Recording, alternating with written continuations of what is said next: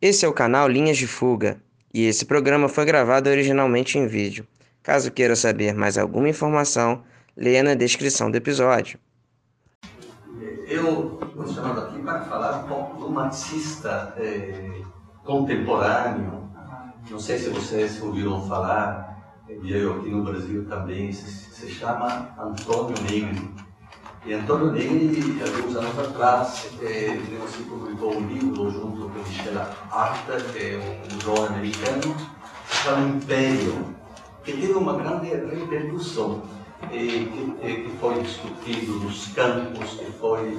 Eh, porque te, eh, é um livro que faz uma, digamos assim, uma análise eh, do mundo globalizado agora, né?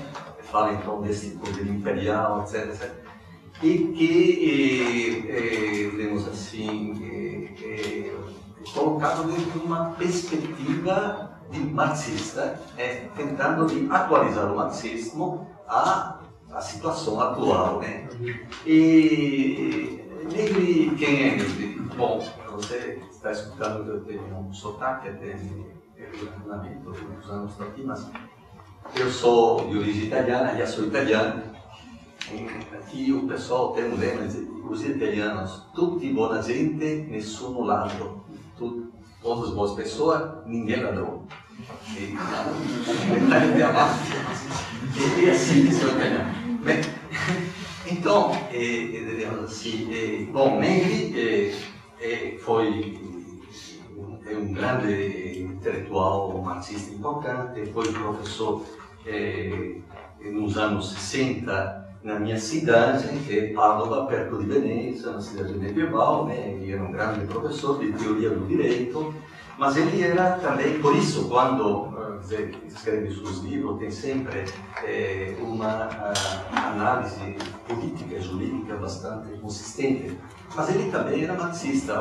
O avô dele tinha fundado o Partido Comunista de Livorno, então, quer dizer, ele veio de família pobre e sempre, durante a guerra mundial, teve um irmão que se tornou partigiano, foi morto. E o Negri começou então a, a militar dentro do movimento operário.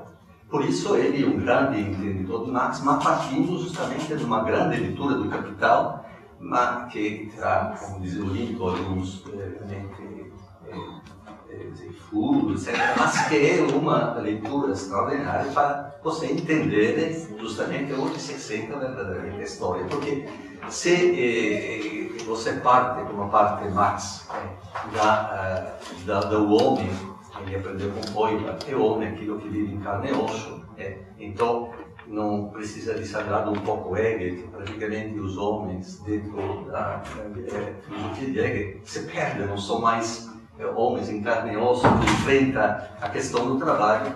E Marx, como também o Lincoln falou, quando ele não conseguiu ser professor, foi obrigado a ser é, jornalista político, mas ele começou, ele acreditava piamente ao hegelianismo, acreditava então no Estado moderno, o Estado de Direito, que através das normas respeitaria todo mundo. Ele disse que não era na prática assim, que era justamente que no fundo os pobres eh, que viviam praticamente às vezes recolhendo fruta, algumas coisas neste grande proprietário de terreiras e pegando também as madeiras alemãs para frio, etcétera.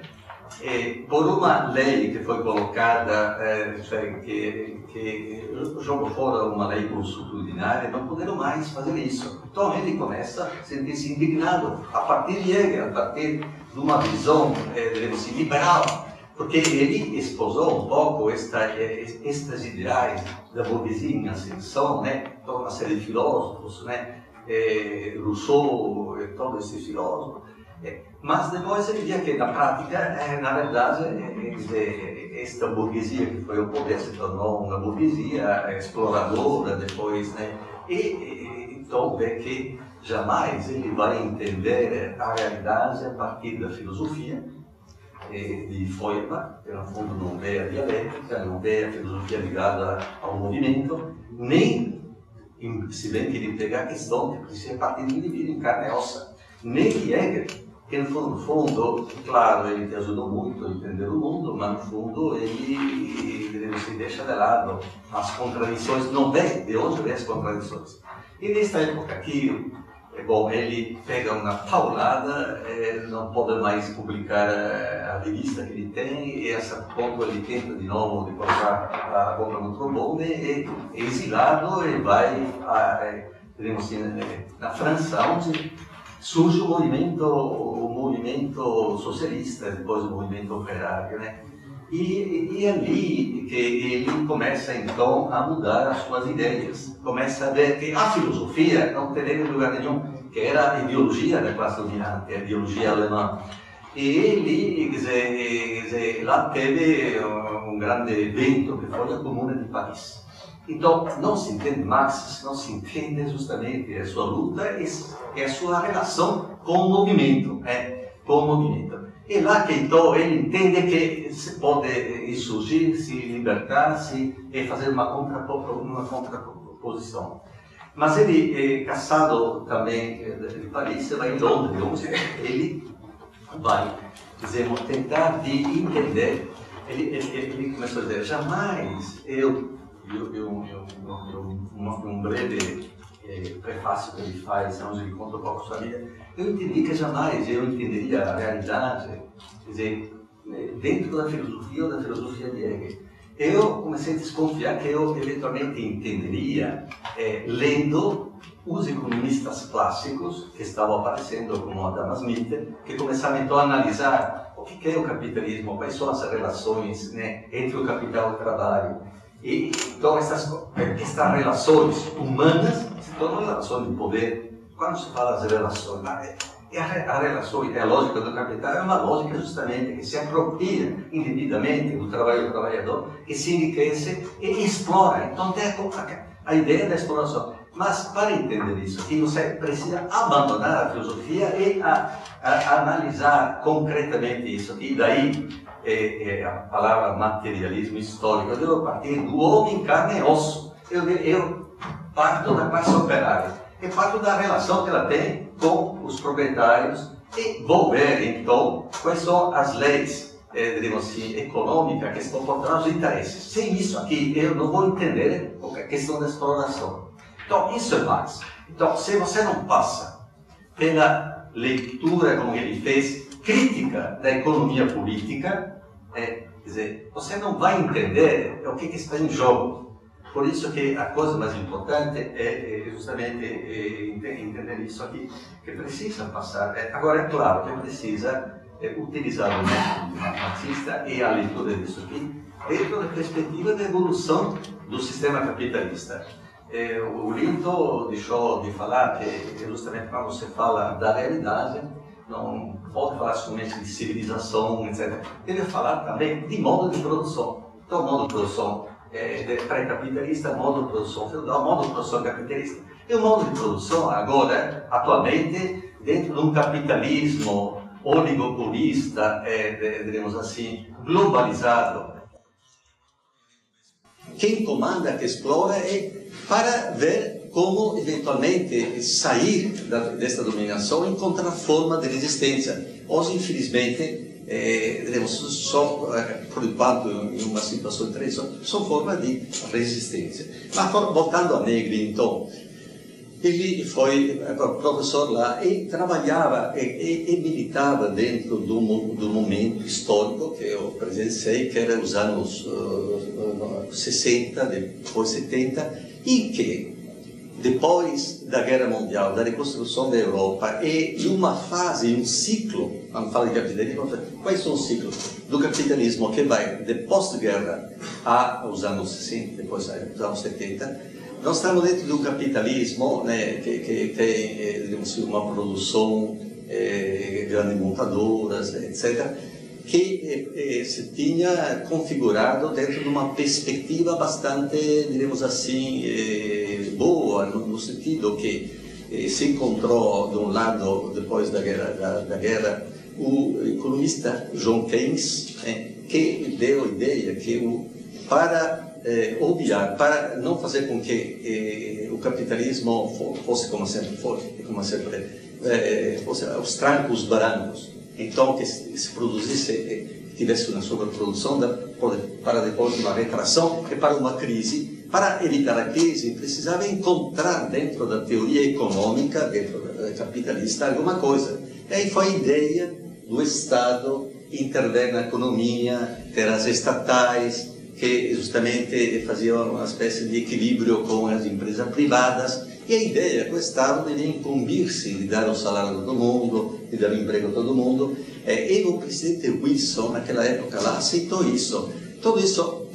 Claro, o capitalismo, quando está num ciclo de boom econômico, ele pode até conceder alguma coisa. Mas quando está em crise, como foi, eh, por exemplo, eh, nos anos trinta, nos anos vinte, no vinte e nove, eh, quer dizer, eh, veja, por exemplo, a Alemanha, que a certo ponto era uma grande nação, não conseguiria, não conseguia, então, exportar o seu produto porque tinha um imperialismo eh, inglês que impedia. É, a certo ponto teve uma convulsão. Então, quando o capitalismo é bom, quando tudo vai bem, mas quando tudo vai mal, ele se torna ditadura, é a face da ditadura, e começa a explorar ainda mais e entrar nas guerras.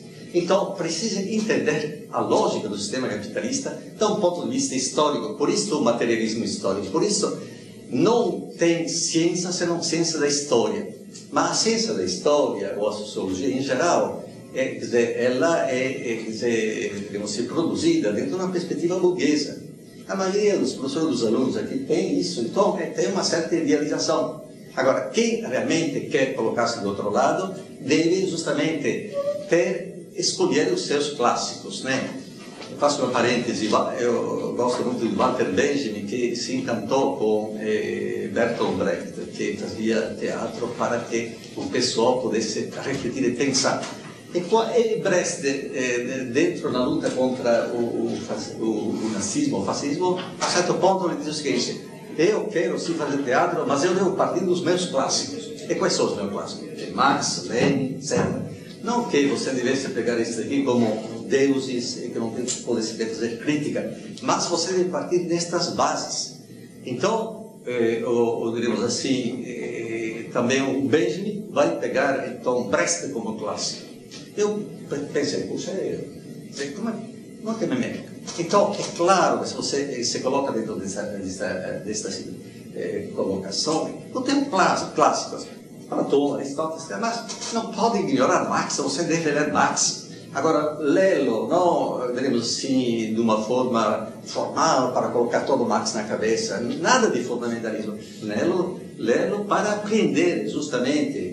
Ele falou, o socialismo científico, científico é exagerado, mas para aprender a refazer sempre este método, para um certo ponto você entender melhor a questão da exploração. Então, o, o, o, o Negri então começou a, a se colocar dentro dos movimentos sociais. Naquela época lá, então no boom econômico, os trabalhadores até que tinham liberdade de lutar.